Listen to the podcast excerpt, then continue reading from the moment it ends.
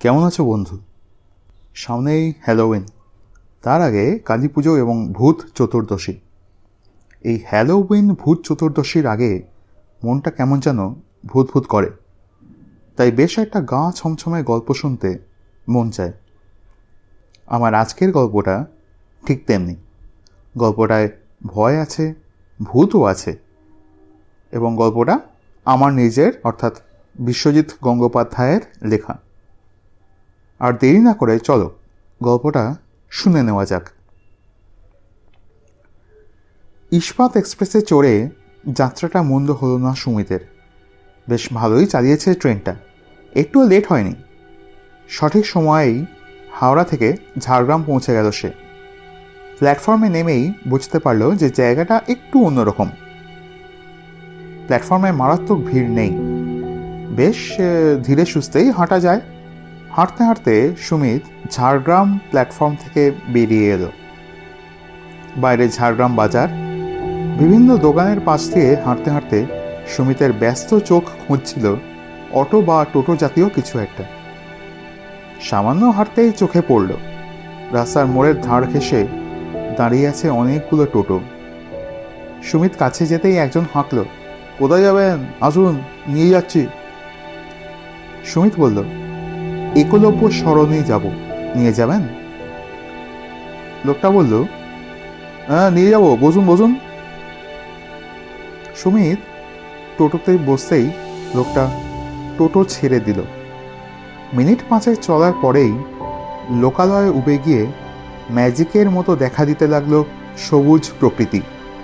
বাড়িঘর আছে, কিন্তু তার সঙ্গে পাল্লা দিয়ে রয়েছে সবুজ গাছের জঙ্গল। দীর্ঘ শাল ও শিমুল গাছগুলো যেন অরণ্যের অভিভাবক। তারা যেন সগর্বে মাথা তুলে সুমিতকে স্বাগত জানাচ্ছে। রাস্তায় গাড়ির ভিড় আস্তে আস্তে কমে আসছে। সভ্যতার চিহ্নগুলো মিলিয়ে গিয়ে আস্তে আস্তে আদিম জঙ্গলের বনজ নিঃশ্বাস যেন টোটোর গায়ের ওপর এসে পড়ছে। পিচের রাস্তা শুরু হচ্ছে। গাছগুলো যেন রাস্তার কাছে সরে আসছে। এক জায়গায় এসে টোটোর স্পিড কমে এলো। সুমিত দেখল কাছে রহস্যময় ছায়ায় রাস্তাটা জঙ্গলের পেটের মধ্যে ঢুকে পড়েছে। ঠিক এমনই এক রাস্তায় পৌঁছে টোটো চালক তার টোটোটাকে থামিয়ে দিয়ে বলল, নে বলুন পৌঁছে গেছি। সুমিত ভাবছিল, জঙ্গলের এই সবুজের প্রাচুর্যের মধ্যে তার স্কুল রামকৃষ্ণ বিদ্যালয় কোথায় লুকিয়ে আছে? আদৌ ঠিক জায়গায় এনেছে তো টোটো চালক? টোটো চালককে সে কথা জিজ্ঞেস করতে সে বলল, আরে দাদা, সবই আছে। একটু এগিয়ে যান, দেখতে পাবেন। টোটো চালক ভুল বলেনি। সত্যি, পিচের রাস্তাটা আস্তে আস্তে মিলিয়ে গেছে ওই লাল মাটির মধ্যে। রাস্তাটাও বাঁক নিয়েছে। সেই বাঁক দিয়ে এগোলেই দেখা যাচ্ছে একটা প্রকাণ্ড বড় বিল্ডিং। হ্যাঁ গেটে লেখাও আছে বড় বড় করে। রামকৃষ্ণ বিদ্যালয়।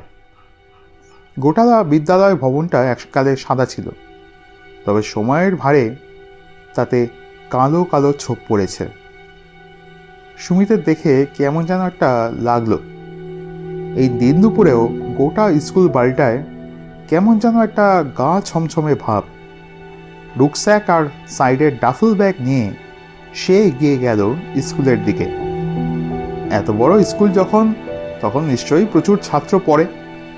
কিন্তু কই, চিৎকার চেঁচামেচির শব্দ পাওয়া যাচ্ছে না তো। আচ্ছা হেডমাস্টার রাজশেখর বাবু যেন কি বলেছিলেন? মনে হয় তিনি বলেছিলেন যে ছাত্রদের পুজোর ছুটি শেষ হয়নি। ও, তাই হয়তো এমন চুপচাপ। কিন্তু শিক্ষকেরা, তারা আছেন তো? টিচার্স কোয়ার্টার যেন কোথায় বলেছিলেন রাজশেখর বাবু ওই স্কুলের বিল্ডিংটার পেছনে, না? আচ্ছা তাই হবে হয়তো। একবার বরং পেছন দিকটা গিয়েই দেখা যাক। ভাবতে ভাবতে সুমিত স্কুলকে বাঁ হাতে রেখে সামনে চলল। হ্যাঁ একটা ছোট বাড়ি বা বিল্ডিং দেখা যাচ্ছে বটে। হলুদ রঙের, রং চটে যাওয়া বাড়ি। এখানেই তাহলে শিক্ষকেরা থাকেন? বাড়িটার সামনে গিয়ে কিছুক্ষণ দাঁড়িয়ে কোনো সারা শব্দ পেল না সুমিত। সে চেঁচিয়ে জিজ্ঞেস করল, কেউ আছেন? হ্যালো, কেউ আছেন? আমি কলকাতা থেকে এসেছি শিক্ষকের চাকরি নিয়ে। দু একবার ডাকাডাকি করেও কারুর সাড়া পাওয়া গেল না। তখন সুমিত সবে ভাবছে যে আবার স্কুলের দিকে ফিরে যাবে। এমন সময় তার পেছনে একটা কণ্ঠস্বর শুনল। আপনি কি নতুন কোনো শিক্ষক? সুমিত পেছনে ফিরে তাকালো। কাঁচা পাখা চুলের একজন বেঁটে খাটো চেহারার মানুষ সুমিতের দিকে বেশ হাসি হাসি মুখে তাকিয়ে আছে। সুমিত বলল হ্যাঁ নতুনই বটে। এই আজকে কলকাতা থেকে এলাম, কিন্তু আপনাকে তো ঠিক চিনতে পারলাম না। আপনি আর চিনবেন কি করে? আগে কি দেখা হয়েছে নাকি? আমি হলাম দিলীপ মাহাতো, এখানকার স্কুলের অফিস স্টাফ। আপনি আসবেন বলে হেডমাস্টার বাবু বলে রেখেছিলেন। হেডমাস্টার রাজশেখর বাবু বলে রেখেছিলেন? বেশ বেশ। তা তিনি কোথায়? তিনি তো নেই। ছুটি চলছে যে। আর স্কুলের এই কোয়ার্টারে যেসব স্যারেরা থাকতেন, তারাও সব দেশে গেছেন পুজোর ছুটিতে। কিন্তু আপনার কোনো সমস্যা নেই। আমি তো আছি। আসুন আসুন। আপনাকে আপনার ঘরটা দেখাই। এই বলে দিলীপ একরকম জোর করে সুমিতের কাছ থেকে তার সাইড ব্যাগটা নিয়ে নিল। সে সেটা নিয়ে আগে আগে চলল। আর সুমিত তার পেছন পেছন। বেশি দূর হাঁটতে হলো না। বাড়ির ডান দিকের একটা ঘর, ঘরটা একতলাতেই। রীতিমতো কিছু বুনো ঝোপঝাড় পেরিয়ে দরজার কাছে পৌঁছানো গেল। দিলীপ দরজাটা খুলল। দিলীপ ভেতরে ঢুকে বলল দাঁড়ান আলোটা জ্বালি। চিরিক চিরিক শব্দ করে অবশেষে একটা বাল্ব জ্বলে উঠল। অস্পষ্ট হলদেটে আলোয় ভরে গেল চারদিক। ঘরটার চারদিকের কোণা মাকড়সার ঝুলে ভরা। ভেতরে ছড়িয়ে আছে হরেক রকম জিনিস। মাদুর, বহু পুরনো খবরের কাগজ, ভাঙা শিশি, একটা বসার চেয়ার এবং ঘরের মাঝামাঝি একটা ছোট খাট। দিলীপ গিয়ে খাটের গদি ছেড়ে ফেলে বলল, একটা দিন একটু কষ্ট করে কাটিয়ে দিন, তারপর কালকে এসে ভালো করে পরিষ্কার করে দেব। সুমিত বলল, এই ঘরে তো দীর্ঘদিন লোক ছিল বলে মনে হয় না। এই ঘরটা কিসের ঘর বলুন তো?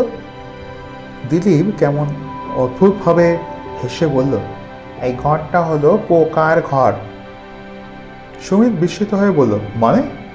এইরকম অদ্ভুত নামের মানে কি? দিলীপ হেসে বলল, তেমন কিছু নয়। এই ঘরটা আসলে জঙ্গলের কাছে কিনা? তাই পোকামাকড়ের উৎপাতটা বেশি হয়। এই বলে দিলীপ আর দাঁড়াল না। বলল, আপনি জামা কাপড় ছেড়ে বিশ্রাম নিন। আমি আপনার দুপুরের খাবারের জোগাড় করি। সুমিত বলল ইয়ে মানে তার আর দরকার নেই। আমি আসলে বাড়ি থেকে খাবার এনেছিলাম। ট্রেনে আস্তে আস্তে খেয়ে নিয়েছি। ফলে দুপুরের খাবারের আর দরকার নেই। আমি শুয়ে বিশ্রাম করি বরং। দিদি বলল, তাই করুন তাহলে। আর বাথরুমটা দেখে নিয়েছেন তো? জল কিন্তু আছে। আমি এক সপ্তাহ আগেই দেখে নিয়েছি। দুটো বালতিও ভর্তি করে রেখে দিয়েছি। সুমিত বলল, বাহ, তাহলে তো ভালোই হলো। আপনি তাহলে আবার কখন আসবেন? দিলীপ বলল, একদম সন্ধেবেলা আসব। এসে রাতের খাবারটাও দিয়ে যাব। চিন্তার কিছুই নেই। আপনি বিশ্রাম করুন। এই বলে দিলীপ চলে গেল। সুমিত দরজাটা বন্ধ করে আস্তে আস্তে পোশাক পরিবর্তন করে নিল। তারপর বাথরুমে ঢুকলো। বাথরুমে সুমিতের জন্য এক বিস্ময়ে অপেক্ষা করছিল। বাথরুমটা মনে হয় মূল বাড়ির অংশ নয়। সেটা পরে বানানো হয়েছে। ফলে কোনো রকমে একটা টিনের চাল ঢাকা দেওয়া। টিনের চাল ও দেওয়ালের মধ্যে বিরাট বড় ফাঁক। সেখান দিয়ে বাইরের আকাশ ও কয়েকটা বড় গাছ দেখা যাচ্ছে। সুমিত এইসব দেখতে দেখতে ঘরে আবার ফিরে এলো। ঘরে প্রচণ্ড ধুলো। কালকে দিলীপকে দিয়ে সব পরিষ্কার করাতে হবে। একথা ভাবতে ভাবতেই সে শুয়ে পড়ল। সুমিত বেশ গাঢ় ঘুমে আচ্ছন্ন হয়ে গিয়েছিল। তবে সন্ধ্যের মুখে তার ঘুমটা হঠাৎ ভেঙে গেল। সারা ঘরে কেউ যেন হেঁটে চলে বেড়াচ্ছে। কেউ নাকি কিছু? সুমিত ধরফর করে উঠে বসল। এটা এটা সে কি দেখছে? বিভিন্ন ধরনের বড় বড় পোকা তার বিছানার আশেপাশে উড়ে বেড়াচ্ছে। দেওয়ালে ঝুলে রয়েছে অসংখ্য মাকড়সা। এক একটা আকার তার হাতের পাঞ্জার সমান হবে। এগুলো এগুলো এই ঘরে ঢুকতো কি করে?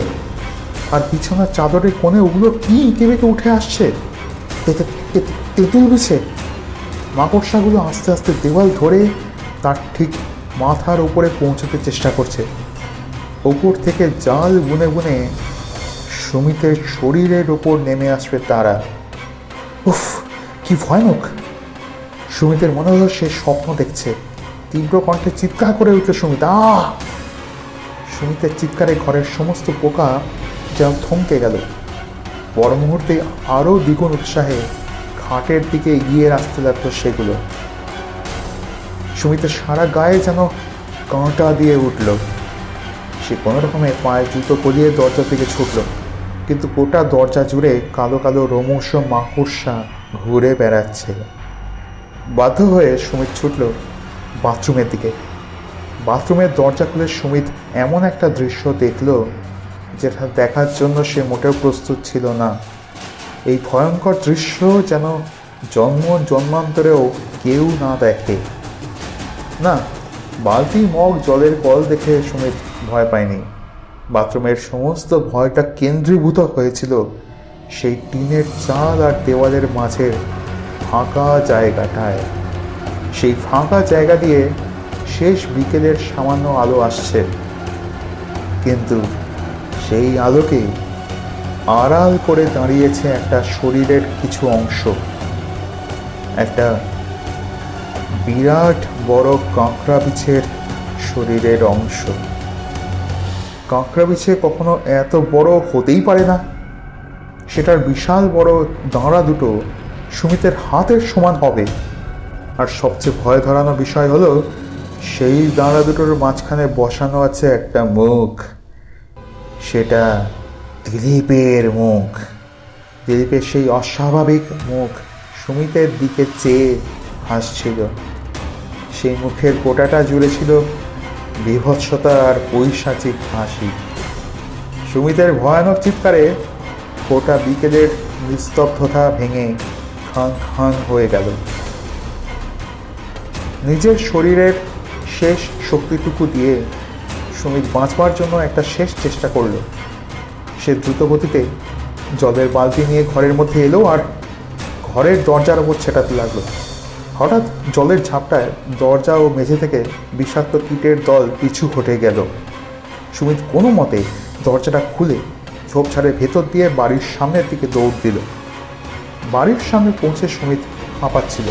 সে খেয়াল করেনি যে তার পেছনে কখন এসে দাঁড়িয়েছে এক ছায়ামূর্তি। সেই ছায়ামূর্তির কাশির শব্দে সুমিত ভয় পেয়ে বলে উঠল, কে? ছায়ামূর্তিটি বলল, বলছিলাম, দাদা, রাতে রুটি খাবেন না ভাত? সেই বুঝে রান্নার ব্যবস্থা করতাম।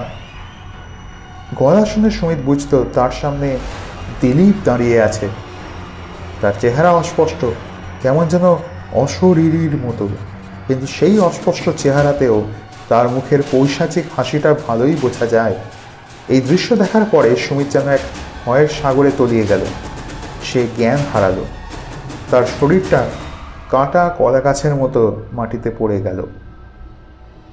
পরদিন সকাল। সুমিতের চোখে জলের ঝাপটা দিতে তার জ্ঞান ফিরল। সুমিত দেখল, তার সামনে দুজন অপরিচিত ব্যক্তি দাঁড়িয়ে আছে। তারা নিজেরাই নিজেদের পরিচয় দিল। একজন স্কুলের হেডমাস্টার রাজশেখর বাবু অন্যজন অফিস স্টাফ রঞ্জন মাহাতো। সুমিত বেশ দুর্বল বোধ করছিল। তাকে এক গ্লাস গরম দুধ আর দুটো বিস্কুট দিতে সে একটু সুস্থ বোধ করল। সবিস্তারে সে গতকালের ঘটনা জানালো। সুমিতের বলা শেষ হলে রঞ্জন বলল, আপনি খুব বাঁচার বেঁচে গেছেন। হ্যাঁ দিলীপ বলে একজন ছিল বটে, আমার আগের অফিস স্টাফ। সে আগে এই বাড়ির পেছন দিকের ঘরটায় থাকতো। দিলীপবাবুর অভিযোগ ছিল ঘরটায় নাকি পোকামাকড়ের ভারী উপদ্রব। সেই কারণে অনেক কীটনাশকও ব্যবহার করত, কিন্তু কিছুতেই পোকাদের ঠেকানো যায়নি। অবশেষে এক রাতে সে মারা যায়। সম্ভবত কোনো বিষাক্ত পোকা বা সাপ ঘরে ঢুকে তাকে কামড়েছিল। পুলিশ তার লাশের ময়না তদন্ত করে এইটুকুই জানিয়েছিল। গতকাল আমার বাচ্চা ছেলেটার খুব জ্বর হওয়ায় আমি আমার বউ ছেলেকে নিয়ে হাসপাতালে গেছিলাম। আপনার আসার কথাটা বেমালুম ভুলে গিয়েছিলাম। এদিকে স্কুলও ছুটি, ফলে আপনি এসে কাউকেই দেখতে পাননি। এখন আমার সঙ্গে চলুন, আমি আপনাকে নতুন ঘর দেখিয়ে দিচ্ছি। আর কেউ ভূতের ভয় দেখাবে না আপনাকে। তবে হ্যাঁ বাড়ির ওই পেছন দিকটায় যেন আর যাবেন না। নতুন ঘরে ঢুকতেই সুমিত দেখল অন্ধকারের মধ্যে কি যেন একটা দেওয়ালে বাইছে। এক মুহূর্তের মধ্যে তার শির দ্বারা বেয়ে একটা ঠান্ডা বরফের স্রোত নেমে গেল। কাঁকড়া বিছে হ্যাঁ এটা এটা এটা এটা এটা কোনো কাঁকড়া বিছেই হবে। সুমিত চিৎকার করতে যাবে, এমন সময় রঞ্জন ঘরের জানলাটা খুলে দিল। খুলে দিতেই বাইরের রোদের আলো এসে পড়ল দেওয়ালের ওপর। সুমিত দেখল একটা টিকটিকি তারই দিকে তাকিয়ে আছে। কাঁকড়া বিছেকে টিকটিকিতে বদলে যেতে দেখে সুমিত অবশেষে একটা স্বস্তির নিঃশ্বাস ফেলল। তাহলে এই ছিল আজকের গল্প, বন্ধু। কেমন লাগল? একটু আধটু ভয় পেলে তো? তোমাকে কিন্তু ভূত চতুর্দশী, কালী পুজো এবং হ্যালোউইনের শুভেচ্ছা আগে থেকেই জানিয়ে রাখলাম। তাহলে খুব শিগগির আমি ফিরে আসব আরও একটা গল্প নিয়ে। আর তোমার এই গল্পগুলো কেমন লাগছে সেটা কিন্তু আমাকে জানাতে একদম ভুলো না। মাথায় রেখো, এই ধরনের গল্প যে তোমাকে আমি শোনাচ্ছি তার একটাই উদ্দেশ্য এবং উদ্দেশ্যটা কিন্তু টাকা রোজগার করা নয়। স্টোরিম্যান বিশ্বজিতের কোনো গল্প থেকে আমি কিন্তু কিচ্ছু উপার্জন করি না। তাহলে কেন তোমাকে শোনাই? শুধুমাত্র সাহিত্য চর্চার জন্য? শুধুমাত্র গল্প লেখা ও পড়ার তাগিদে? না। আসল উদ্দেশ্য হচ্ছে তোমাকে বন্ধু হিসেবে পাওয়া। এই যদি তুমি একটা মেসেজ করো আমায় ফেসবুকে বা ইনস্টাগ্রামে, কিংবা তুমি আমায় যদি একটা চিঠি লেখো, অর্থাৎ ইমেল করো যে গল্পটার বিষয়ে, তাহলে কিন্তু তোমার সাথে আমার বন্ধুত্বের একটা কমিউনিকেশন শুরু হয়ে যাবে। নইলে তুমি আমার থেকে দূরেই বসে থাকবে, আমার নীরব কোনো শ্রোতা হয়ে। কিন্তু এই যে তোমাকে আমি বন্ধু বলে সম্বোধন করছি, সেই বন্ধুত্ব যদি শুরু করতে চাও, তাহলে আমাকে কিন্তু ইমেল করো বা ফেসবুকে বা ইনস্টাগ্রামে মেসেজ করো। তাহলেই জানবে একটা নতুন বন্ধুত্বের শুরু হতে পারবে। তাহলে ওই কথাই রইল, তোমার ইমেলের অপেক্ষায় রইলাম। আর আরও একটা গল্প সময়ের সুযোগ অনুসারে আনব। ততদিন পর্যন্ত আনন্দে থাকো, গল্পে থাকো আর শুনতে থাকো। Story man Biswajit.